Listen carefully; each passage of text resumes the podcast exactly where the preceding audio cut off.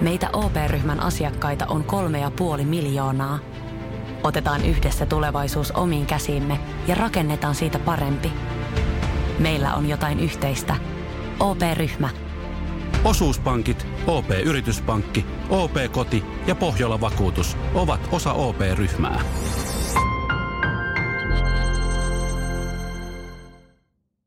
Elettiin vuotta 1987, kun Savonlinnan taidelukion opiskelijoista koostuva trio sai päähänsä perustaa yhtyeen, joka soittaisi edistyksellistä hardcore-punkkia englanninkielisillä sanoituksilla. Tuo joukko, joka piti laulajakitaristi Jarkko Martikaisen lisäksi sisällään basson varressa viihtyvän Valtteri Tynkkysen ja sitten kitaristiksi siirtyneen rumpali Jussi Hyyrysen, tunnettiin alun perin nimellä Young Urban Perverts lyhennettynä Y.U.P.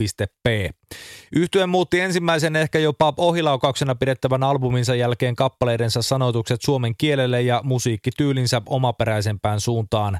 Samalla bändin nimi vaihtui muotoon yhdistyneet urbaanit puoskarit ja YUP-lyhenteestä pudotettiin samalla pisteet pois. Myöhemmin orkesteriin liittyi myös kosketinsoittaja Tommi Kärkkäinen, äh, jonka korvasi lopulta Petri Tiainen. Äh, Janne Mannonen siirtyi rumpuihin ja Jussi Hyyrynen nappasi kouraansa kitaran. YUP ilmoitti kotisivuillaan vuoden 2019 alussa jäävänsä määrittelemättömän pituiselle tauolle. Sitten bändin nokkamies Jarkko Martikainen on tullut tunnetuksi varsinkin lyyrisestä työstään ja hänet onkin nostettu samaan vertaisryhmään muiden suurten suomalaisten roksanoittajien kanssa. Jarkko Martikainen on Radio Suomirokin artistitunnin tämän viikon artistivieras. Suomirokin artistitunti.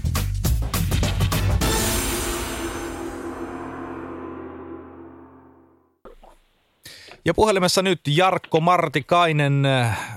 Jarkko, jos mennään ensin tähän nykyaikaan, tähän koronaviruspandemian aikaan, niin millä tavalla tämä on sulle, sun elämässä näyttäytynyt tämä korona? Mm, no se pakottaa pysymään kotinurkilla ja keskittymään yksityisiin asioihin entistä pitäytyneemmin, kuin mitään muuta ei ole tarjolla. Ja tietysti kalenterillisesti niin oikeastaan se huvitti, että, että kolmessa vartissa lyödään 12 viikkoa siis niin, että, että sekä seinäkalenterista että tuosta kirjaomaisesta kalenterista saattoi pyyhkiä, pyyhkiä kaiken pois. Tai en mä pystynyt pyyhkimään, mä kirjoitan tussilla, niin, mutta rastit kaikkien päälle tai sul, sul, sul, sulut niiden ympärille.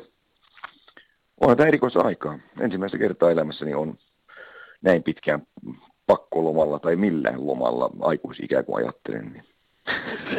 No okei, se vaatii sitten, jo, sitten jollakin tavalla totuttua. Onko tämä ollut, kun monille varmasti on, on tämä, että joutuu kotona olemaan, ja sulle, sullekin, kun sä oot kuitenkin keikkaileva muusikko jo pitkä linja sellainen, niin varmaan on tullut jo tavallaan rutiiniksi se, että lähdetään keikkareissulle lähes joka viikonloppu.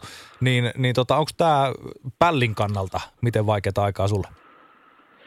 No, mä oon ehtinyt puimaan aika moniin kollegojen kanssa ja, ja sitten ihmisten kanssa, jotka tekee jotain ihan muutakin työtä. Ja kaikki on sanonut samaa, että, että alkuvuosi oli niin viehättävä. Mä olin joka viikonloppu jossakin ja parhaimmillaan vaikka neljäkin reissua peräkkäin, jolloin tavallaan tietysti se ulosanti kiteytyy ja, ja tietyllä tavalla pääsee siihen rytmiikkaan hyvin kiinni niin, että ei ajattele mitään muuta kuin sen illan keikan onnistumista ja suunnittelee sitä ja kaikki tehdään sitä varten, niin niin sitten jää ne hyvät kokemukset kokematta. Keikossa on kuitenkin se puoli, että, että jos on itse huolehtinut itsestään ja, ja tavallaan omaa jonkinlaisen sotasuunnitelman siitä, miten se aikoo sen kokea hoitaa, niin silloin voi tehdä hyvän keikan tai jopa erinomaisen. Ja mä tykkään työstä, niin, niin, niin en mä nyt väitä, että, että tämä nyt olisi innostavaa. Siis se, että multa – otetaan onnistumisen mahdollisuudet pois noin julkisen toiminnan mielessä. Mutta sitten mä tiedän kyllä, että kaikkiaan tämä sama koskee. En mä ryhdy myöskään itseäni säälittelemään. Ja nyt mä keskityn tietysti tekemään uusia lauluja ja treenaamaan taas lisää vanhoja ja, ja kirjoittamaan. Niitä mä teen joka tapauksessa näitä kolmea asiaa tosi paljon, mutta, mutta nyt mä teen vaan niitä. Siinähän se on. Onko se tota, uusien biisien tekeminen, tekeminen ylipäätään, no oli maailman aika mikä tahansa, niin valuuko se tavallaan se nykyinen tilanne niihin biiseihin? Vai pysty, e, eli e, ei tavallaan pystykään eikä haluakaan kirjoittaa niin kuin tämän nykyisen ajan ulkopuolelta niitä kappaleita? Ei mua se koskaan kiinnostanut. Mä oon uskonut aina siihen, että niiden täytyy olla sitä, mikä kullonkin on kaikkein tärkeintä. Et nyt kun kohta ruvetaan kuuntelemaan materiaalia, jota mä oon tehnyt tai ollut tekemässä, niin ne on hyvin leimallisesti aina kiinni. Siis tematiikkaa, siitähän se oikeastaan ensisijaisesti voidaan tulkita, ja toinen on sitten se, että mikä on äänikuva, että millä tavalla sitä biisiä sitten soitetaan, ja miten se on äänitetty, ja, ja millä tavalla se on miksattu ja masteroitu, niin, niin, se on aina se sama leimallinen elementti, että ne kertoo siitä ihmisestä, enemmän tai vähemmän, joka silloin sattuu olemaan. Eihän mä edes tunnista sitä tyyppiä, joka on ollut liikkeellä vaikka 91 jossain tietyssä kappaleessa. Mun pitää olla päiväkirjoista tutkia, että mitä helvettiä mä ajattelin. Ahaa, okei, okay, eli sä, sä oot siis pitänyt tämmöistä, tämmöistä tuota päiväkirjaa ja, ja niitä, niitä on varmaan mukana no, en, en, en, en, no ensin laiskasti, mutta sitten vuodesta 1994 mä oon ollut aika piintynyt. Mä laskin, kun mä, mä oon kuitenkin totta kai toisaalta ihan seinähullu ja täysin huit hapeli, mutta mä aika tarkka noissa muistiinpanoissa, niin mulla on niitä melkein 15 000 sivua on päiväkirjoja. Sitten on työkirjat ja muut päälle vielä. Että mulla riittää siinä vaiheessa, kun mä keikahdan, niin jos joku haluaa tutkia mun elämääni, niin luettavaa tulee riittämään kyllä. Mulla on niin 20 000 sivua merkintöjä vähintään. No niin, niistä sitten, sitten käymään, käymään läpi, läpi että tuota, mitä, on, mitä on tapahtunut mihinkin maailman aikaan. Mutta hei, tuota, sä oot tosiaan ollut aktiivisena 1986 lähtien, ainakin näin kertoo Wikipedia, eli oot silloin... silloin Olen. tuota... ensimmäinen, ensimmäinen demo tehtiin silloin kun syksyllä eutanasian kanssa. Ah, no niin, eli si, siitä, on, siitä on jo virähtänyt jokunen tovi. Miten sä haluat nämä toppiisit käydä läpi, että käydäänkö mennä kronologisessa järjestyksessä vai... Totta kai. vai okei, okay. eli aloitetaanko me sieltä kasarimeiningistä vai, vai mistä me aloitetaan? Mikä biisi no me... ja tarina siinä taustalla? Mennään me nyt sinne 90-luvun puolelle juuri ja juuri. Otetaan YUPn huuda harkitelevyyttä paha vaatturi, koska se edustaa aika hyvin sitä meidän leikkaa ja liimaa systeemiä. Me tehtiin Valtterin kanssa silloin biisit aika tarkkaan kaksisteen, tosi moneet niin, että meillä oli palasia ja niitä oli aika yltiöpäisesti kummallakin. Sitten mulla oli joku tietty tematiikka. Toimi tehtiin tuolla Laukaan, Laukaan verannalla hänen kotitalonsa tai hänen vanhempiensa kotitalo verannalla noin 30 vuotta sitten. Ja oli suunnilleen tällainen kelikin, nyt me ollaan keväässä, mutta silloin oltiin kesässä. Oli, oli kaunis keli ja jutin kahvia ja poltettiin paljon tupakkaa. Ja, ja se tehtiin siinä tosiaan siis auringon helliessä. Ja se kaikki oli hyvin selkeää ja hauskaa ja, ja innostavaa. Ja sitten se bändisovittaminenkin on onnistui hyvin ja se on tehty totta kai se on pien kustanne ja se on tehty kaikin puolin vähän haastavissa oloissa, mutta, mutta silti se mun mielestä kyllä kiteyttää siis sen tietyn, um, että halus tehdä, tehdä tuollaista novelistiikkaa laulujen muodossa. Ja sitten meitä kiinnosti se ajatus, että voiko kaikki rakenteet räjäyttää uusiksi ja koota ne onnistuneesti niin, että ne olisi jotenkin joku uutta musiikkia. Me oltiin, me oltiin nuoria, mutta, mutta isopäisiä. Hei, täl, tällä levyllä tähän oli äh, muistaakseni YUPn toinen albumi ja äh, tota, kappaleiden kieli vaihtui englannista suomeksi. Niin mi, millä, millä tavalla tämä vaikutti suhun biisien kirjoittajana? Oliko se helpompaa vai oliko se vaikeampaa kirjoittaa suomeksi näin tohon aikaan? Paljon, paljon helpompaa, koska siis se englannin kielen valitseminen oli tosiaan aika outo ratkaisu. Mä en oikein ymmärrä sitä, että miksi me niin tehtiin ja siihen aikaan mä vielä tänne päiväkirjaakaan. Että tota, sehän taipui fraseologiseksi englannin kielen kirjoittaminen mulla ainakin, ja, ja mä kyllästyin siihen tosi tosi nopeasti. Ja mehän oltiin hajottamassa koko bändiä, koska se tuntui, että se ei etene mihinkään. Mutta sitten Jussikin sen, sen tematiikan ja, ja se innosti mua sitten jotenkin, mä aloin miettimään, että no hetkinen, että mä olin lukenut niin paljon kuitenkin kaikenlaisia tuollaisia absurdisteja ja fantastisia realisteja oikeastaan niin kuin neuvostokirjallisuutta siltä ajalta, kun Stalin leiritti väkeä, niin silloinhan te synnytettiin Neuvostoliitossa tosi tosi mielenkiintoista surrealistista kirjallisuutta. Ja, ja mä ajattelin, että mä yhdistän sen ilmaisun, ja kokeilen, että toimisiko se. Ja, ja meidän mielestä se alkoi toimimaan tosi hyvin. Me kaikki innostuttiin siitä, Ja se kun tuli ensimmäinen EP-arvio, kun saatiin se turpasauna tehtyä, niin Idioottilehti kirjoitti, että paska levy, Suomen turhin bändi. Niin ymmärrettiin, että nyt me ollaan kyllä oikealla tiellä, että, että kun joku inhoaa tätä näin syvästi, niin sitten joku toinen ihan taatusti ymmärtää tämän omalla tavallaan.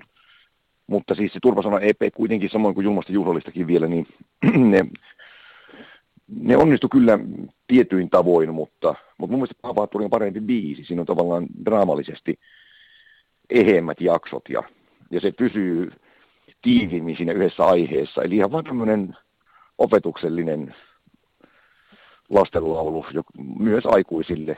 Että jos toimii toimii niin kuin pulloperse, niin, niin siitä rankaistaan ja, ja se, se, se, voi olla aika ankara se, se jälkipyykin pesu.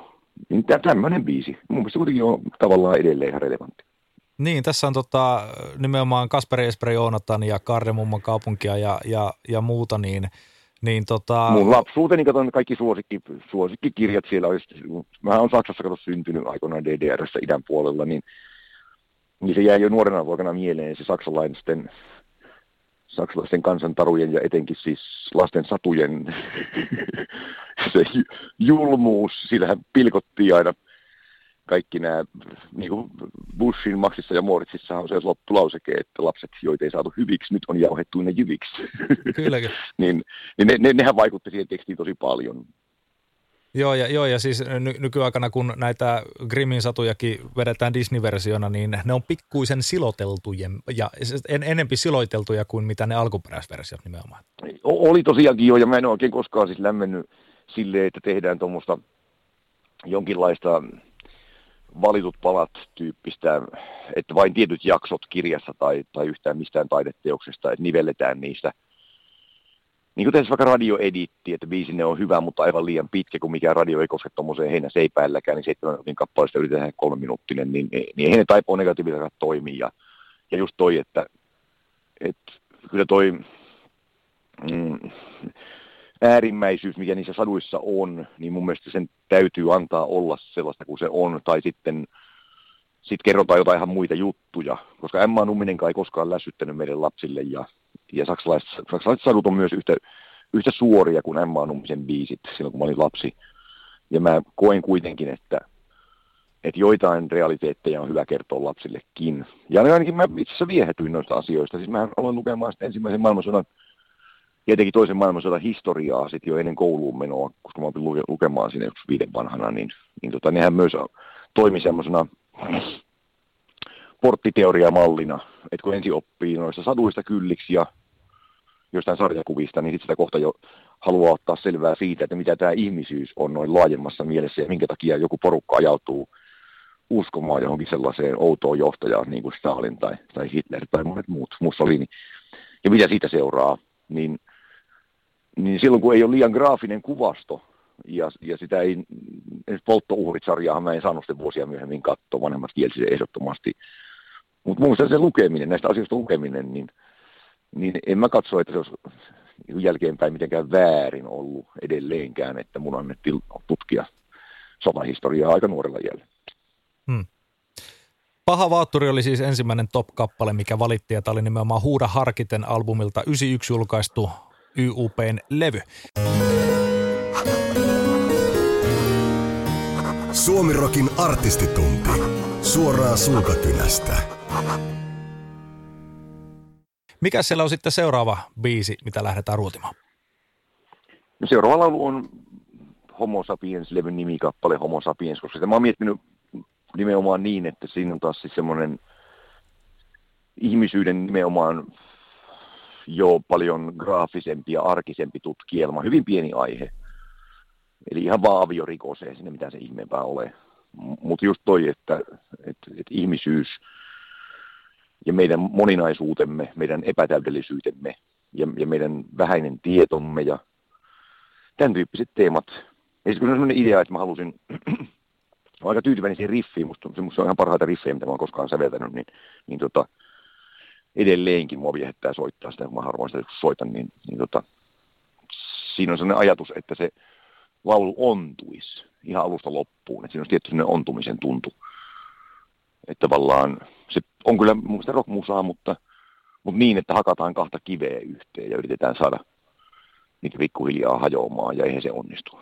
niin, niin, niin mä ajattelen, että se sillä tavalla on aika definitiivinen kaikissa pyrkimyksissään. Ja sitten se kertoo aika paljon siis siitä levystä ja parista seuraavastakin levystä itse asiassa, että, että siinä tematiikassa kuitenkin oli sitten jo se sadunkerronta paljon vähäisempää. Että se silkka, silkka tuommoinen satusetä tai ulkopuolinen kertoja, ikään kuin Jumal ääni, mitä mä olin tavannut olla niissä biiseissä, niin, niin mä hylkäsin sen ja, ja samoin se muista se biisirakennekin, se oli tahallisesti paljon, paljon sellainen selkeämpi. Haluttiin tehdä normaalimpaa musiikkia ikään kuin, tai, tai en tiedä normaalimpaa, mutta sanotaan niin, että yritetään järjestää asia sillä tavalla, että se olisi mm, mieluummin aineksia pikkusen liian vähän kuin liian paljon ja katsotaan, että kestääkö se kokonaisuus sen, että siinä ei olekaan vaikka kymmentä osaa, vaan että siinä on vaikka vain viisi tai kuusi. Niin, niin, niin se, se mun mielestä on hyvä tutkielma ja, ja hyvä lähtökohta. Ja, ja levytyksestä nyt en tiedä, onko se niin kauhean hyvä enää, mä en ole kuunnellut sitä aikoihin, mutta, mutta musta tuntuu silloin, kun se valmistuu, että, että näin tämän piti mennä. Hmm. Joten se, se, se riittää nyt Muistaakseni tota aikaa tämä kuitenkin oli jo teidän neljäs levy ja, ja tuota siis kolmas, minkä suomeksi sanoitit, niin sinä kirjoittajana, niin muistaakseni ajatelleesi sitä sun omaa kehitystä tuohon aikaan, että, että miten, miten sä olit lyyrikkona kehittynyt? No kehityksestä mä en tiedä, mutta, muutoksesta toki tiedän. Siis mä halusin jollain tavalla olla, olla selkeämpi ja sitouttaa ne kaikki teemat nimenomaan tuon pääotsikon alle. Siis siinä vaiheessa, kun, kun toi laulu valmistus on ihan ensimmäisten joukossa, ellei, ellei ensimmäinen, mä voisin varmistaa se jostain tuota merkinnöistä, niin kirjoista, niin, mutta, mutta se oli todennäköisesti ensimmäinen biisi ja koko se otsikko oli pitävä. Että levy kertoo ihmisyydestä, millainen on homo sapiens. Ja silloinhan totta kai siis se käsittelytavat ja, ja aihevalinnat niin, niin ne muuntui jonkin verran. Ja musta tuntui hyvältä. Mä ajattelin, että mä olin siihen aikaan ollessani 23-vuotias, niin että mä olin vähän eri mies, tai hyvinkin eri mies kuin 20-vuotiaana tai 19-vuotiaana. Että tota, mm, ja koin, että, että tietyllä tavalla siis siinä oli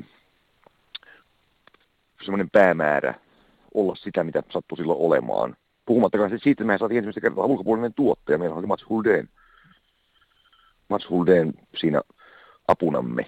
Se oli tosi hienoa, että, että me saatiin Mats siihen ja se oli ensimmäistä kertaa kunnon budjetti, me saatiin viettää aikaa studiossa mm-hmm. melkein niin paljon kuin haluttiin. Siis meillä oli, me oltiin tehty nimenomaan silloisen Sonet Polygramin kanssa, josta myöhemmin tuli sitten, se niin, tuli niin kuin Mercury, ja sitten tuli myöhemmin Universal. Me emme kaikkien käänteitä enää. Firman nimi vaihtui moneen kertaan, mutta – mutta kuitenkin niin, että, että, että oltiin ikään kuin siis tällä virallisella puolella toimimassa. Mutta tehtiin kuitenkin kaikkien omien sääntöjemme mukaan. Mehän toimitettiin vaan firmaan sitten valmis master-nauha ja Ville teki semmoiset aika graafiset kannet siihen. ja jotenkin huvitti se, että kukaan ei opponoinut lainkaan. Kun mä näin ne Villen työt, niin ajattelin, että jokuhan saattaa siellä firmassa ehkä ryhtyä nikottelemaan, mutta se oli ihanaa, ei kukaan sanonut mitään. Kaikki oli sitä mieltä, että näitä pitää mennä. No niin, hyvä. Ja tämä oli varmaan sitten ensimmäinen kosketus tämmöiseen, tämmöiseen niin kuin artistin oikeasti ammattimaiseen työhön. Oli se siinä mielessä, me oltiin kaikki päätökset tehty aiemmin täysin keskenämme. Ja se oli varmasti hyvä, että tehtiin ensin päätöksiä täysin keskenämme ja oltiin usein sitä mieltä, että kaikki mitä me tehdään on enemmän tai vähemmän onnistunut. Silloin jos me itse ollaan sitä mieltä. Mutta Mats toisen viipyilevän, mutta hyvin kriittisen ja tuommoisen pedantin tyylinsä siihen mukaan, mikä oli tosi hyvä. Että, että se posteli sitä piippua ja sanoi aika, aika usein, että hmm, musta tuntuu, että sä pystyt kyllä parempaa. Ja, ja niin olikin. Mä olin ihan oikeassa. Ja se toimii edelleen mulla tiettynä sellaisena lämpimänä ja ohjeistavana ja realiteetista muistuttavana lähtökohtana, että – että kun tekee yksinäänkin tuossa, kato mökissä jotain demoa, niin, niin sitten kun viettää yön tai kaksi niin, että sitä ei ajattele ja kun sitä kuuntelee uudestaan, niin sitten se saattaa sanoa niin kuin Mats piippunsa kanssa, että se pystyisi kyllä parempaan. Yritä enemmän. Rehellistä ja suoraa puhetta, sitä pitää ollakin. Mm. Artistin biisiaihio.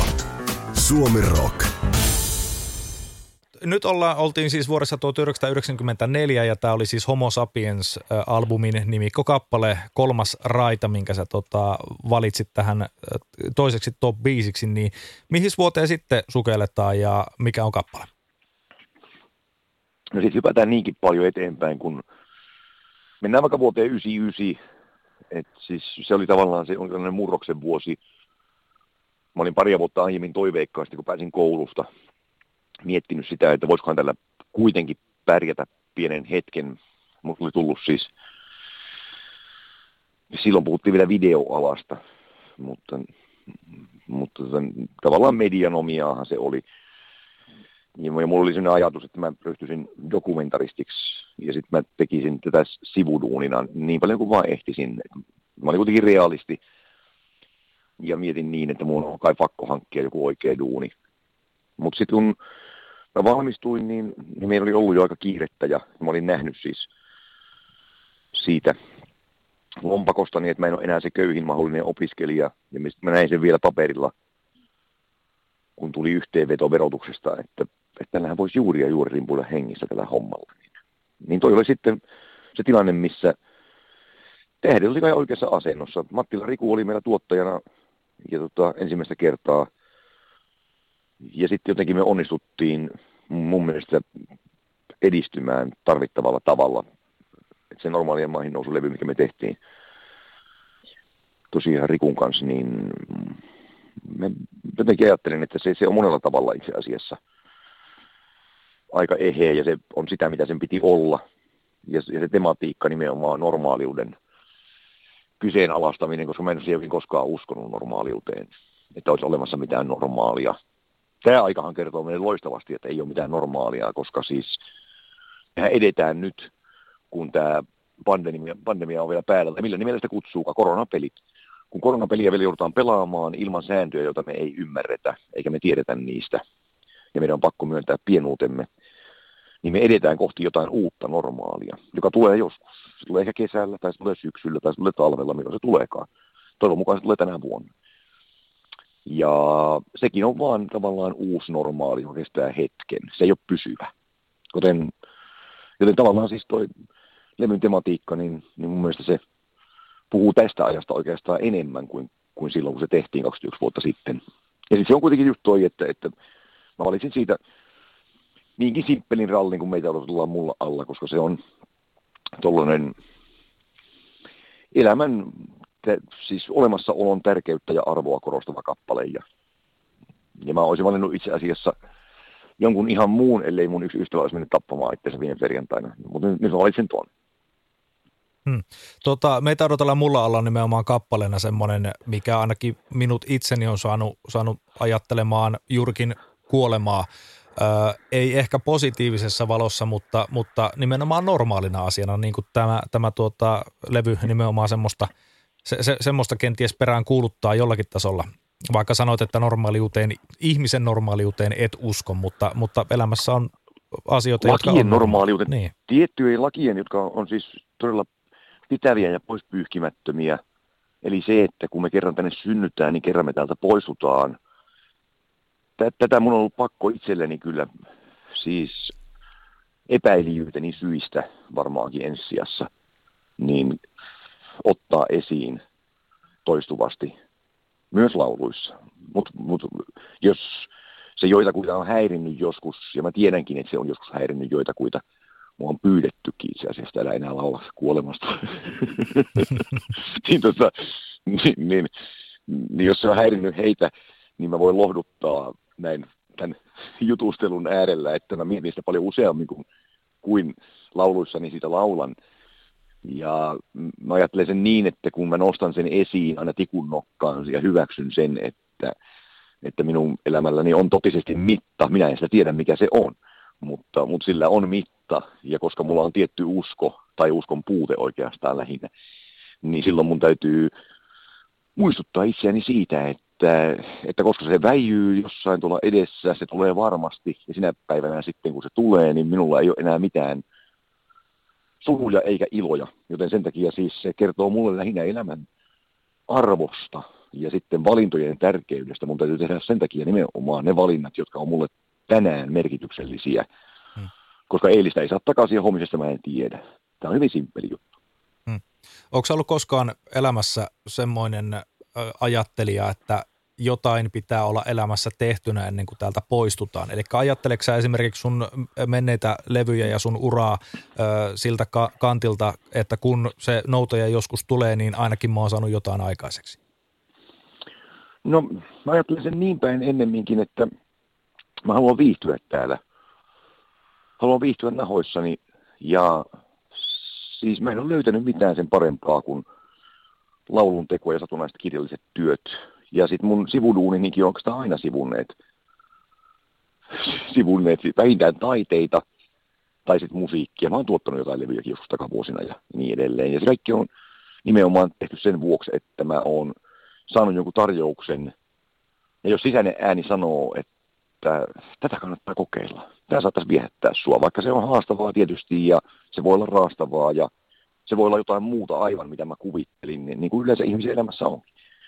Niin silti mä oon saanut niistä paljon enemmän, kuin mä oon joutunut niihin antamaan niille asioille. Ja, ja, ja, ja tietyllä tavalla mä oon voittajien puolella siis tässä mielessä, koska mä elän sitä elämää, mitä mun kannattaa elää. Ja mä aion elää tätä näillä ehdoilla ja näillä valinnoilla siihen saakka, kunnes mä ehkä joskus keksin jotain parempaa. Mutta se, että jätänkö minkälaisen jäljen tänne, ei sillä oikeastaan niin merkitystä. Mä en pohdi oikeastaan sitä lainkaan, koska siis vaikkapa julkisuuskin, että ihmiset tavoittelee sitä itseisarvona, niin heille voin sanoa, että ei se sillä tee mitään, siis eläessään silkkana julkisena olemisella. Ja sitten kun hengittäminen loppuu, niin sitä tekee paljon paljon vähemmän. Mutta jos päätyy olemaan julkinen henkilö sen takia, edes puolijulkinen eläin niin kuin minä, sen tähden, että tekee jotain asioita, jotka on itselle tosi, tosi, tosi tärkeitä ja rakkaita ja, ja niihin laittaa kaikkensa. Ja jos sitten sit joku levy onnistuu ja, ja keikat onnistuu ja, ja, ja ni, niihin kuuluu totta kai sitten tietty määrä jotain julkista keskustelua ja ääneen miettimistä, niin, niin se on mun mielestä ihan ok ja, ja kaikki on silloin järjestyksessä, koska mä haluan kuitenkin pysyä näissä hommissa kiinni ja, ja jos ei koskaan antaisi yhtään lausuntoa, niin kukaan ei koskaan saisi tietää, mitä levyjä olisi oikeastaan tullutkaan ja niin edelleen. Ja silloin oikeastaan tekemisen mahdollisuuksien tahallinen niveltäminen, siis se, että sahaisin oksan alta, niin niin hullu sentään minäkään ei ole. Mutta, mutta mä en ajattele sitä ensisijaisesti niin, että minkälaisen jäljen mä jätän, vaan ennemminkin siis niin, että et, et miten viihtyä tällä pallolla sen ajan, kun täällä on, ja etenkin se, että mm, miten tekisi itselleen oikein niin, että ei vahingoittaisi muita. Ja tämä lausunteko on oikein hyvä reitti toteuttaa nimenomaan nämä kaksi pyydettä. Hmm. Normaali maihin nousulevyltä siis oli tämä kolmas äh, top-kappale, meitä odotellaan mullan alla. 99 julkaistiin ja tämä oli teidän ensimmäinen lista ykkösalbumi, eikös näin? Eli tässä niin tuli oli, se onnistuminen. Niin no ton, ton tyyppinen onnistuminen tuli, että, että emme, emme oltu kipeitä tuon asian äärellä ensisijaisesti – mutta totta kai se oli iloinen yllätys.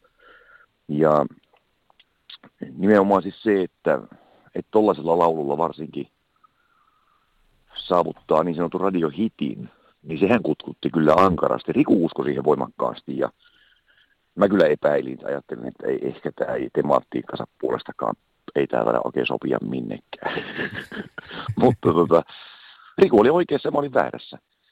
Ja se oli hyvä, koska me saatiin nimenomaan siis uusiakin kuulijoita ja, ja siis silloin se menneittenkin tekemistä, jotka oli jo meidän silmissä tietysti kovin kaukana, niin, niin nekin avautui ihan uudella tavalla joillekin ihmisille. Ja me päästiin tässä muutama vauva-askel eteenpäin. Ja se oli tosi hauskaa. Suomirokin artistitunti. Artistilauteilla. Ilman simmareita. Sitten mennään neljänteen top biisiin ja mä ehkä jollakin tapaa, jos, jos tämä on YUPtä vielä tämä, tämä top-kappale, niin mä jollakin tapaa saatan niin. arvata, kun kronologisessa järjestyksessä mennään, niin onko tämä Rakkaus on pesti hulluuteen? No se voisi olla. Mä olin, että sitten ihana elämä voisi olla se biisi, kun Pestia on niin paljon peräänkuulutettu. Kun mä menin keikoillekin ja saan toivekappaleita netissä, niin, niin, niin mä arvaan, että top 10 biisit jo etukäteen, ne on aina samoja. Ja Pesti on yksi niistä kyllä, mutta tota, mut, mut, mutta eikä me tehdä niin, että sivutetaan nyt se Pesti, koska siis tai me eihän me sivutetakaan, me laitetaan se, pistetään se, se sittenkin itse asiassa tuohon, koska niin kuin se toimiikin nyt, kun, kun sen mainitsit, niin elämä itse asiassa ehkä opettaa mua niin, että ei kannatakaan roikkua muistiinpanoissa, jotka viikonloppuna tekee, vaan, vaan antaa mennä. Hei, te, te, tehdäänkö, näin, tehdään, tehdäänkö näin vaikka, että top neljä siellä ja, jaetut, ja, ja, kaksi biisiä jakaa sen sijaan, eli Ihana elämä oli se sun ja sitten mä peräänkuulutin sitä Rakkosan pesti hulluuteen. Voidaanko tehdä niin, että mm. jaetaan tämä sijoitus? Käy loistavasti, koska siis pesti oli sellainen kappale, että sen ei välttämättä vaikka ihan kaikkia bändin soittajia innostanut. Me haluttiin kyllä mennä eteenpäin, mutta, mutta sehän ei ole mitenkään erikoisen mielenkiintoinen biisi soittaa tietenkään. Se, sen rakenne on niin toisen tyyppinen kuin jossain, jossain tota, pahassa vaatturissa. Et siinä ei ole soittajalle paljon soiteltavaa. Siis sehän on kuitenkin sen verran jo kerrontaan ja tiettyyn tunnekuvajaiseen ja tiettyyn semmoiseen omaan väittämään ja oivallukseen ja hyvin yksityiseen ajatukseen keskittyvä biisi, niin se ei ole mitään soittajien musiikkia oikeastaan. Mutta mutta mä uskoin siihen kyllä voimakkaasti. Se oli taas sellainen laulu, mihin minä uskoin ja, ja, tota, ja ajattelin, että, että tämä on mulle helvetin tärkeää, että me tehdään tämmöinen myös. Mutta se ihana elämä taas vastaavasti, niin, niin, niin näinä aikoina, kun me ollaan tämän koronan kourissa, niin tämä on kuitenkin edelleen siis kärjistäen niin, että me ollaan kuitenkin nyt Suomessa eikä Syyriassa. Korona koettelee kuitenkin kaikkia tällä pallolla, mutta joillain muilla on aika helvetilliset lähtökohdat ollut jo aiemmin niillä on ollut aika vaikeaa jo aiemmin tässä jo monta vuotta. Meillähän oli äsken vielä kaikki kuin paratiisissa. ja, ja edelleenkin tietysti me ollaan melkein niin kuin paratiisissa, joten sen takia se ihana elämä ja, ja koko se idea, että mä halusin tehdä semmoisen Mark Bolan, Bolan tyyppisen T-Rex-kappaleen. No, epäonnistui tietysti karkeasti, se on, se on liian monimutkainen ja, ja, ja näin edelleen. Itse asiassa se lopputuloksessa ei ehkä se T-Rex rakkauteni, mikä oli syntynyt siinä hyvin tällä tavalla myöhäsyntyisesti juuri siinä äärellä, niin sen ei ehkä kuulu muussa kuin alkuriffissä kunnolla, mutta, mutta tavallaan siis se myös yrittää kertoa neljässä minuutissa sen, mitä on, kun me tänne synnytään, millaista elämä täällä on. Ja vielä se poistumisenkin kuviohan siinä on yritetty tiivistää samaan kappaleeseen. Eli mä toimin just monien opettajien malleja vastaan, että täytyy valita sellainen kyllin pieni aihe, niin käsitellä sitä että tämä on tästä päänpaisuttelua, että yrittää kirjoittaa romaanisarjan yhteen, periaatteessa Iijoki-sarjan yhteen neljään minuuttiin. Ja se viettää mua edelleen, koska siis se, se on kuitenkin henkisesti niin voimakkaasti nuurissa soiva biisi, että se jostain syystä toimii mulle ajatuksen tasolla nyt paljon paremmin kuin, kuin monet semmoiset negaatioihin keskittyvät laulut, joita silläkin levyllä toki oli, oli muun muassa joku kaikki on hyvin ja vähän sitä harmaata hymyilyä, semmoista har, har, harmaantuneen ihmisen hymyilyä, jota ei meidän oikein hymyksi välttämättä tunnistaakaan, niin, niin mä en halua nyt niitä nostaa tähän eteen. Hmm.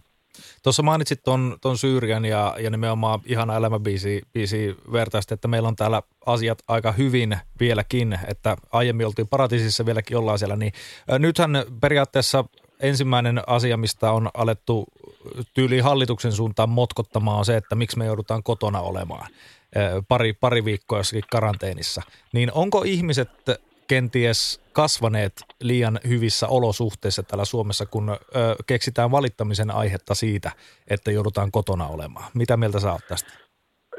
No en mä tiedä liian hyvissä, koska siis ne olot, joissa me kasvetaan, on ne ainoat, jotka me todella tunnetaan – ja niitä vastenhan me peilataan tietysti sitten kipujamme. Mutta jos nyt aikuinen ihminen sitä syvästi miettii ja se joutuu olemaan kotona tai kaksi viikkoa tai kaksi kuukautta, niin käänteisajatuksena voisi myös polemisoida tällaista, että kodinhan pitäisi olla se paikka, jossa ihminen parhaiten viihtyy. Ja jos viihtymys niin huonoa on, että kahden viikon päästäkin alkaa jo raivostuttaa, kiukuttaa tai, tai se laittaa miettimään matalamielisiä, niin silloinhan tietysti pitäisi mennä itseensä ja miettiä, että minkä tähden sitten kotona on näin vaikeaa. mitä voin tehdä yksilönä parantaakseni omaa olemistani kotona, koska eihän sitä voi ainakaan hallitus paremmaksi järjestää. Tilanne on mikä on, niin hallituksessakin on ihmiset tietenkin liikkeellä kaikissa maailman hallituksissa, ja, ja jos he tekevät jonkun yksilön mielestä huonoja päätöksiä, niin pitää tehdä itse yksityisiä parempia ja pyrkiä siis rakentamaan oma pieni autereensa ja hyvä maailma tämän suuremman kokonaisuuden sisään, jossa sitten on tyytymätön johonkin. Koska siis tuo tyytymättömyyden jauhaminen, niin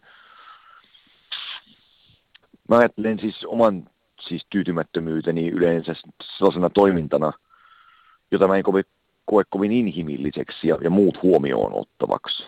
Niin se on ollut se tematiikka, mitä mä oon joskus jauhanut, että sen eikä on se sanonut aikoinaan jo ennen meidän ajanlaskun alkua, että ihmisen niin yhteiskunnan hyvinvointi mitataan sen mukaan, kuinka hyvin se pitää huolta heikoimmistaan. Ja, ja, ja, ja me ei olla niitä heikoimpia kuitenkaan. Ei, Heikko Peikko oli mulle sellainen lastensarja, missä mä tykkäsin josta tunnarista, kun mä olin pikku, pikku kakara. Mutta ei me nyt mitään heikkopeikkoja olla. Meillä on edelleen mahdollisuuksia kyllä järjestää hyvää elämää. Mutta totta kai rajoitteita on nyt enemmän ja niihin on tyydyttävä. Se on juuri näin. Suomirokin artistitunti. Artisti levylautasella. Mitä tänään syötäisiin?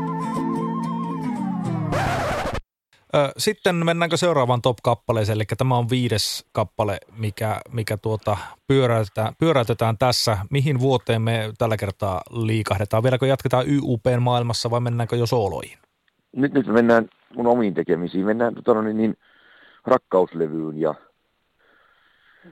siihen nimikappaleeseen itse asiassa, koska siis toi on hyvä, että sä otit sen pestin esiin sen takia, että se toimi porttiteorian malliin. Rakkauskin on totta kai fiktiivinen teos, niin kuin esimerkiksi on Pahavaattorikin, mutta, mutta tämä kuitenkin perustuu jo hyvinkin tuollaiseen jo piintyneeseen ja, ja, ja itseen katsovaan dramaturgiaan. Eli Eskimo-kulttuureissa on ollut tapana siinä vaiheessa, kun se on ollut tuommoista eriytyneempää, niin, niin kunnioittaa vanhempia siinä määrin, että sitten kun, kun isä tai äiti haluaa irtautua sitä maailmasta, kokee, että kaikki oleellinen on nyt saatu, niin on ollut kunnia tehtävä sitten perheen vanhimman pojan tai sitten jonkun muun suvun, lähisuvun valitun, niin lävistää tämä vanhus joko kalastusatraimella tai kuristaa hänet, jotta hän ei tarvitse sitten riutua sitä kaikkein vaikeinta vaihetta, mikä, mikä vanhuuden ja kuoleman läheisyyden tuottaman yhtälö summana voi yksilölle olla. Ja mä aloin miettimään sitä, että entä jos isäukko soittaisi mulle ja sanoisi, että, että nyt, on, nyt on sun aikas Jarkko, että nyt sun täytyy sitten osoittaa sen rakkautes minua kohtaan ja tappaa minut. niin, niin. Oho. niin tota, niin tämmöisen, tämmöisen ajatusleikin kautta mä aloin rakentamaan tätä nimikappaletta. Ja se avasi kaikki ne muutkin biisit. Ja sitten sitä levystä tuli puolivahingossa nimeltään Rakkaus. Koska yleensä mä oon tykännyt laajemmista otsikoista, niin kuin vaikka normaalien maihin nousu, että vaikka se joku pari yhdyssanaa tai yksi yhdyssana ja, ja siihen etuliite, niin, niin se hairahtua tässä näin varhain, varhain aamulla, kun miettii elämää. Niin, niin, niin jotenkin siis mä ensin mietin sille levylle kaikkia paljon laveempia nimiä, mutta sitten se oli niin banaali se pelkkä rakkaus. Mä aloin pohtimaan sitä, että se olisi aika jännä, että jos levy nimi olisi pel- silkka rakkaus. Se on niin naivi, naivi otsikko ja täysin älytön, että ehkä se onkin paras. Hmm. Ja sillä levyllä on paljon henkilökohtaisempia lauluja, siis kissalle tehty vanhene kanssamme ja sitten on se valssitanssi mikä on totta kai niin kuin paljon tollainen vielä isommin peiliin katsova. Mutta, mutta ensin oli kuitenkin rakkaus, ja sen takia me valitaan se rakkaus. Se on sellainen pieni, koska se kuuden minuutin mittainen balladi. Hmm. Tämähän oli sun toinen sooloalbumi, niin äh, minkälaista aikaa toi oli sulle artistina? Mä voin kuvitella ainakin, että kun, kun lähdetään pelkällä omalla nimellä, vaikka onkin isompi toi muusi, muusikkojen rintama siinä taustalla soittamassa, niin, niin tota, se on jollakin tavalla semmoista haasteellisempaa, kenties jopa, jopa jännittävää, pelottavaa aikaa artistina, niin minkälaista aikaa tämä rakkauden le- levyn tekeminen oli sulle? No se rakkauden tekeminen oli silkkaa oivallusta ja, ja naurujuhlaa, mutta kyllähän keikkailu tietysti oli vielä niihinkin aikoihin hyvin, hyvin jännittävää. Ja, ja se, että riittääkö sitä yksilönä, se kysymys, tietenkin tuommoinen sisäinen kysymys. Ja, ja tiettyjen tuommoisen vähän sisäisten riettalintujen epäilyt. Kyllä mä ne omasin ihan täysmäärässä huonoina hetkinä, niin en pystynyt siivoamaan niitä systeemistä niin täysin pois. Ja, ja totta kai siis se oli haastavaa, mutta sitten mä ajattelen sen niin, että mä oon tottunut jo tiettyihin malleihin ja, ja pelkästään niiden elätteleminen ja, ja ylläpitäminen ei ole arvokasta eikä tärkeätäkään. Et ne pystyy siivoamaan kyllä pois, kun tekee työtä kyllin usein ja laittaa niihin lauluihin niin paljon sitä kuulostakin parastaan kun pystyy, niin enempää ei keneltäkään voi vaatia. Ja etenkin mua viehätti se, että, että tavallaan siis oli ihan alussa jälleen. Musta on kiva olla tilanteessa, jossa, jossa itse kokee vilpittömästi, että on jonkinlainen uusi alku. Jos joku muu ei niin koe, niin itse asiassa sillä ei ole mulle oikeastaan juurikaan merkitystä, koska se on mun oma vilpitön tunteeni. Ja jos se on tosi minulle sinä hetkenä ja niin, niinä aikoina, kun jotain levyä tehdään, niin se on kaikkein tärkein. Se on ikään kuin johtotähti. Mutta se keikkailu oli ensin totta kai siis. Mä tein niitä, Nierolainen kiertoakin tehtiin kahdestaan Villen kanssa, Kankaan Villen kanssa, joka tuotti, tuotti ansiokkaasti Mierolaisen ja, ja soitti sillä levyllä tosi paljon. Hän on multi-instrumentalisti, että kuka, niin, niin tota, kahdestaan tehtiin niitä, mutta sen jälkeen mä jäin sitten yksin tekemään rakkausalbumin porukka ei olisi ollut voinut edes keikkailla. Väristämin Pirjolla oli niin paljon teatterikeikkahommaa ja muuta, että, että oli pakko valita se tie, että tekee ne, ne soololevyn keikat sitten täysin yksin. Ja se oli ensimmäinen rundi, minkä mä tein sitten ihan omiin nimiin, se rakkauden rundi. Niin siinä oli itse epäilyjä, mutta sitten kun saa sen vasteen, että ihmiset saapuu paikalle ja ne tuntuu pitävän siitä riittävissä määrin, että epäileviä tuomoita ja omattaria ei niin kauheasti ollut. Tai he, jotka sitä epäilivät syvästi, jäävät kotiin, mikä oikein onkin. Niin, niin silloin se toteutui se niksaushetken mietintä, kun mä sanoin Aakelle, kun me viime viimeisteltiin sitä rakkausalbumia, että siinä ei varmaan ollut enää pari biisiä niksattavana, niin tyytyväisenä siinä sohvalla sitten ääneen ajattelin, että, että tämä on suuri onnistuminen ja kun Aake kysyi sitten Otsala, että, että mihin sä perustat ton väittees, niin mä olen edelleen samaa mieltä ja ajattelen sen jonkinlaisena aforismina nykytekemisillekin, että, että, että joko tämä on suuri elämys sille jollekin kuulijalle, joka vähän tietää, mitä mä oon ollut puuhaamassa, tai sitten tämä on mahtava pettymys hänelle. Ja mä koen, että juuri niin pitää olla. Että mun tehtäväni ei ole tuottaa silkkoja sellaisia, että ostin askin jotain samba-sikaria ja ne maistuu just samalta kuin se edellisen askin sikarit, niin, niin mä en ole sen kaltainen lauluntekijä lainkaan. Vaan ennemminkin niin, että, että sinä ostaa jotakin semmoista tai hankkiutuu semmoisen asian piiriin, joka joko palkitsee tai tuottaa pettymyksen. Ja se on mun juuri oikein, koska, koska elämän luonnekin on samankaltainen. Ja, ja mä haluan tosiaan siis hyväksyä elämän realiteetit. Mä oon ihan eri mies vaikka nyt, kun ollessani 20. Ja jos ei se kuulu musiikissa, niin mä en näe tässä toiminnassa mitään järkeä. Eikä se järjelläkään ole niin väliä, mä en näe siinä mitään mielekkyystä. Se on kaikkein tärkeintä. Nyt oltiin siis vuodessa 2006 Rakkausalbumissa sun toinen soloalbumi ja tämä on hieno tämä kansikuva kyllä mun mielestä tässä levyssä. Kaksi jotain haikaraa tuossa seisoo selätystä no, no, niin, no, niin kuin no, vanha no, aviopari. Mar, mar, mar, ne on marabulintuja, joo siis ah. siihen kanteen mä oon erityisen tyytyväinen. Sitä etsittiin sitä kuvaa ihan naurettavan pitkään. Me jouduttiin siirtämään sen levy julkaisua sen takia, että ne kannet ei ollut täydelliset. Aha, okei. Okay. Siinä oli vaikka minkälaisia kansiversioita ja, ja ne oli kaikki ihan paskoja. Ja, ja, ja sitten vasta kun Palsan Tomi, joka on ollut mulle sellainen luottomies tosi tosi pitkään, siinäkin vaiheessa jo 12 vuotta, niin mä Tomilta kysyin, että, että yritä etsiä jotain kuvia, jotka vois tiivistää sen rakkaussanan jollain tarvittavalla tavalla. Käyn ne arkistossa vielä kerran läpi, koska me oltiin otettu monta kuvaa hänenkin kanssaan, ja yksikään niistä ei, ei ollut oikein. Muun muassa semmoinen, mitä mä hetken mietin, oli sellainen viehko sellainen, missä oli semmoinen risuvuori, minkä äärellä mä olin pienen pienen sahan kanssa, mutta se kertoo tietysti siitä haasteen mitasta ja toimi jonkinlaisena referenssinä sille, että, että rakkaus on toisinaan myös kovaa työtä rakastaminen. Mutta sitten mä en halunnut kuitenkaan omaa lärviäni siihen, että vaikka se taidettiin jo kerran ja se oli periaatteessa aika hyväkin, mutta, mutta ei se sitten ollut hyvä. Ja, ja lopulta kun ne linnut löytyi, niin mä laitoin sen kuvan hetkeksi seinälle ja aina kun mä kävelin sen ohi vuorokauden eri aikoina, että aamulla se kuva näyttäytyi mulle ihan toisenlaisena kuin illalla esimerkiksi. Et ensin kun mä vilkasin sitä kuvaa, niin musta tuntuu, että noin niin pitää toisistaan ja se toinen vähän iskee silmään sille toiselle. Ja sitten taas toisena hetkenä musta tuntuu siltä, että toinen kyr- kyräilee toiselle. Et, et se, sillä on jotain nyt huonoa kyllä meneillään sisällään tuolla toisella. Sillä sillä on jotain hampaankolossa tai, tai jotain hihahymyilyä tuossa on tai jotakin. Ja sitten sen tajus, että okei, toi kuva vaan, eikä mitään tekstiäkään. Että se pelkkä se kuva vaan, niin siinä se kansi vihdoin ja viimein on. Ja, ja varsinkin vinyylikoossahan se näyttää tosi tosi viehättävältä mun silmääni.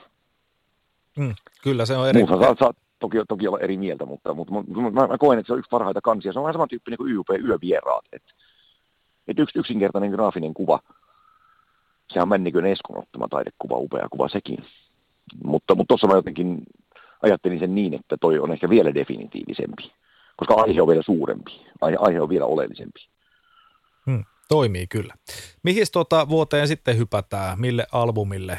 Mennäänkö tässä Usko, toivo, rakkaus tuota, jär, järjestyksessä näitä levyjä vai, vai tuota, mihin, mihin me mennään no, nyt no? Me mennään tuota, no, niin, niin, nyt seuraavaksi sitten itse asiassa jo tuonne Uskolevyyn ja sen kappaleeseen – huominen on kaukana, koska siis se on nyt valittu siis ihan tämän ajan takia, että et meillä on nyt tällainen aika kun on ja sitä on sivuttu ja ehditty miettimään ja sen realiteetit on nyt ymmärretty vaikka minun kohdallani. Mutta toisaalta kuitenkin, niin mä tapasin siis miehen siinä, siinä SAK-toimitalon varjossa, kun odottelin ratikkaa sen levyn tekovuonna ja se tuli pummaamaan multa rahaa, hyvin marinoitunut mies, ja kertoi kertoi sen käänteen, mikä oli vienyt hänen elämänsä uusille raiteille, eli se, että hän oli töissä jäänyt vasemman käden sormet sirkkeliin. Se oli ollut semmoinen joku sekunnin pari sadasosaa. Ei siinä pitkään mene, kun tehokkaan sirkkelin myötä. Hän oli menettänyt kaikki muut sormensa paitsi peukalon. Ja siitä oli uusi elämä alkanut. Ja ja se vaati nimenomaan sen, että hänen piti päivittäin saada sitä alkoholia. Hänellä ei ollut mitään asuntoa enää ollut vuosikausiin, eikä mitään suhteita siis perheeseensä, eikä, eikä siihen edelliseen elämäänsä. Ja mä annoin sen vitosen ja kuuntelin sen tarinan, ja se, oli totta kai aika surullinen juttu. Mutta sitten taas toisaalta, kun mä matkustin kotiin sit junalla illalla, niin mä mietin sitä edelleen, vaikka mulla oli siinä työpäivä ollut välissä. Ja, ja ja pohdiskelin sitä Helsingistä Riihimäelle, että, että mitä hyvää tästä voisi löytää. Voisiko tämän henkisen mollin, mikä mulle jäi käteen tämän miehen elämäntarinasta, ja sen toden, todennäköisesti jatkostakin itse asiassa, niin, niin voiko se kääntää duuriin? Onko mahdollista tehdä henkisestä mollista henkinen duuri? Ja siksi mä valitsin sen tuohon nyt, kun ajan olot on mitkä on. Hmm. Tota, tästäkin levyn kansitaatiasta mun täytyy sanoa, että tää, tääkin on aika spot on. Tässä toki lukee tämä tuota, levyn nimi toisin kuin siinä rakkauslevyssä luki, mutta tota, siis sä, sä kävelet tuolla umpihangessa, sulla on selässä tuollainen tuota, boksi, boksi, missä on tota, tää, miksi, onko tämä vai, vaivaisukko vai miksi tätä kutsutaan? Mikä se, on, se, tuota... on, se, se, on, se on vaivaisukko nimenomaan ja, ja sekin on itse asiassa, se vasta työläin työn takana olikin se levykansi, Karjalaisen Jussi, joka taittoi ne kannet ja oli graafikkona siinä, niin mm, hänen kanssaan me järkeiltiin se niin, että, että usko, kun aika usein kuitenkin meille suomalaisille herättää ensisijaisesti tuollaisia kristillisiä ja kirkollisia tematiikkoja mieleen, niin kun me pyöriteltiin tätä ajatusta siinä vaiheessa, kun levyä tehtiin, niin mietittiin jo kansiasioita voimakkaasti. Päädyttiin siihen, että, että lähikuva vaivaisukosta, niitä on tosi upeita Suomessa vaikka kuinka paljon kirkkojen ulkoovien tai sitten vastaavasti sitten sisääntuloaulojen äärellä. Ja ne kertoo nimenomaan ajasta, jolloin Suomessa oli niin haastavaa, että jopa verrattain köyhätkin antoi vaivaisukolle jotain pennosia jotta sitten ne voitiin jakaa vielä köyhemmille. Et siinä vaiheessa, kun oli, oli siis vaikka syöttiläät ja, ja oli muonamiehet, joista tietysti nuoriso ei tiedä yhtään mitään, mutta, mutta näitä asioita voi tutkia verkossa.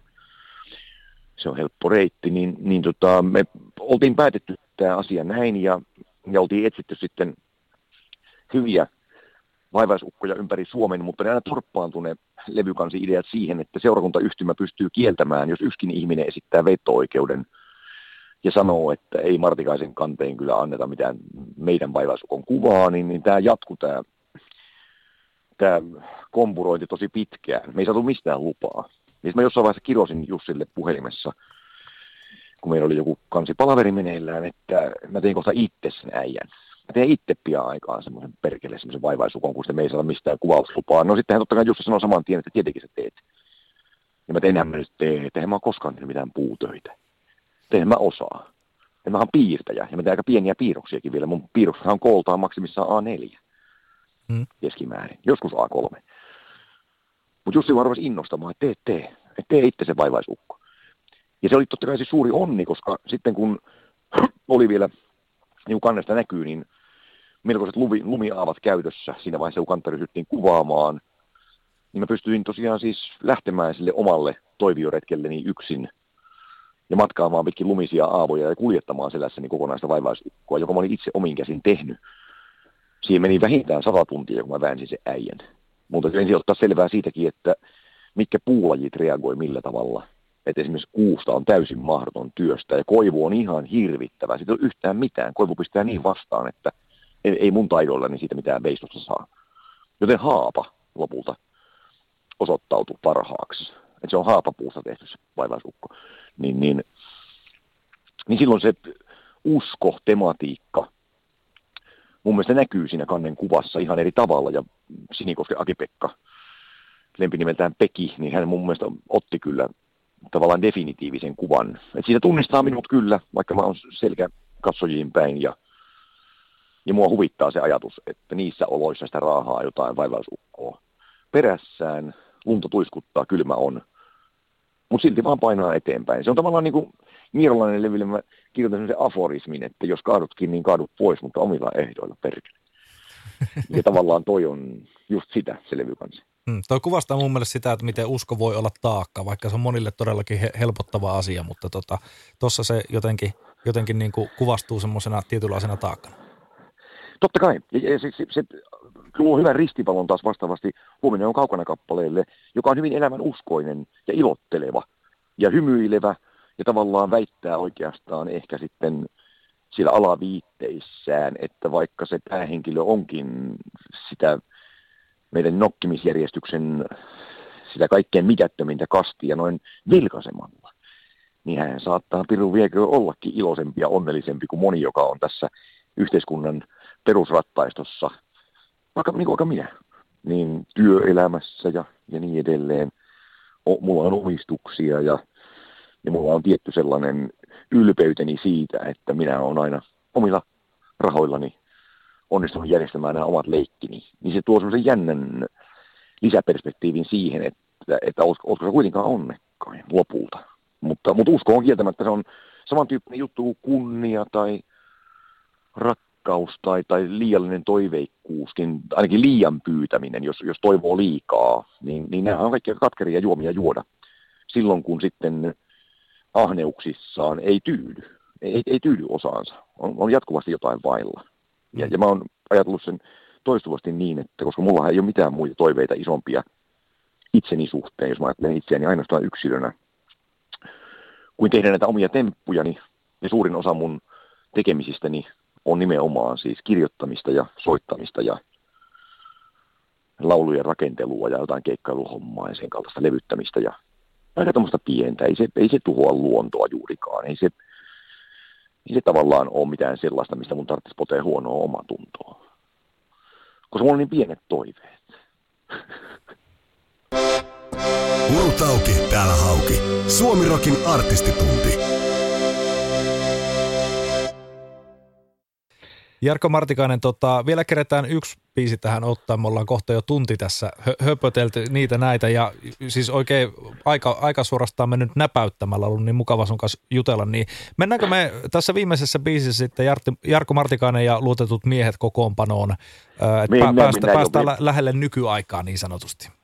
No ei- emme hirveän lähelle päästä, koska meidän täytyy oikeastaan päättää tämä positio on ihan sen takia vaan, että, että mä haluan tietyllä tavalla näitä plusmerkkejä juhlistaa, ja koska toi on toi edellinen valinta kuitenkin osittain myös sisältävä sellaisia tiettyjä mm, kyseenalaistuksia siitä, mitä ihmisen taival täällä on, niin sitten me päätetään tällä kertaa tämä semmoiseen aika vanhaa juttuun jokun, kun pidän tästä paikasta. Eli se on Koirien taivaslevyn tavallaan avauskappale. Siinä on pieni intro ensin, joka rakennettiin sen takia, että Rock Radio muutti mun elämäni ja mä halusin Jaki Nymanin siihen juontamaan sen levyn aloituksen, mutta tota, koska Jake oli se nimenomaan se mun lapsuuteni ääni, joka, joka alusti siis tämän, sen hetken, kun mä kuulin Sex Pistolsin musiikkia radiosta, rockradiosta, ja, ja se muutti mun elämäni.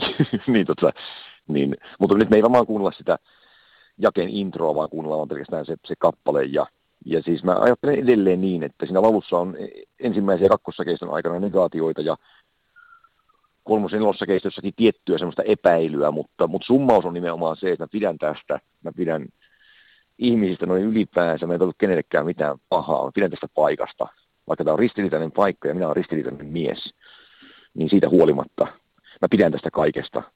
Ja vaikka mä varmasti vaihtaisin joitain päiviä pois, toisin kuin se tyhmä iskelmä väittää, niin mä myöskään en sitten vaihda niitä tietenkään, koska ei ole mitään paikkaa, missä niitä vaihtaa.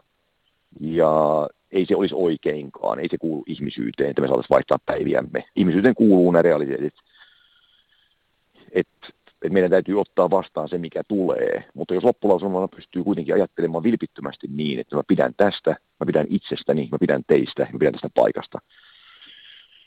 Niin, ja, ja siis niin, että tämä on kaikki totta. Niin silloinhan mä koen, että tämä on viisaan valinta päättää tämänkertainen laulunivellys siihen biisiin. Suomi Rokin artistitunti.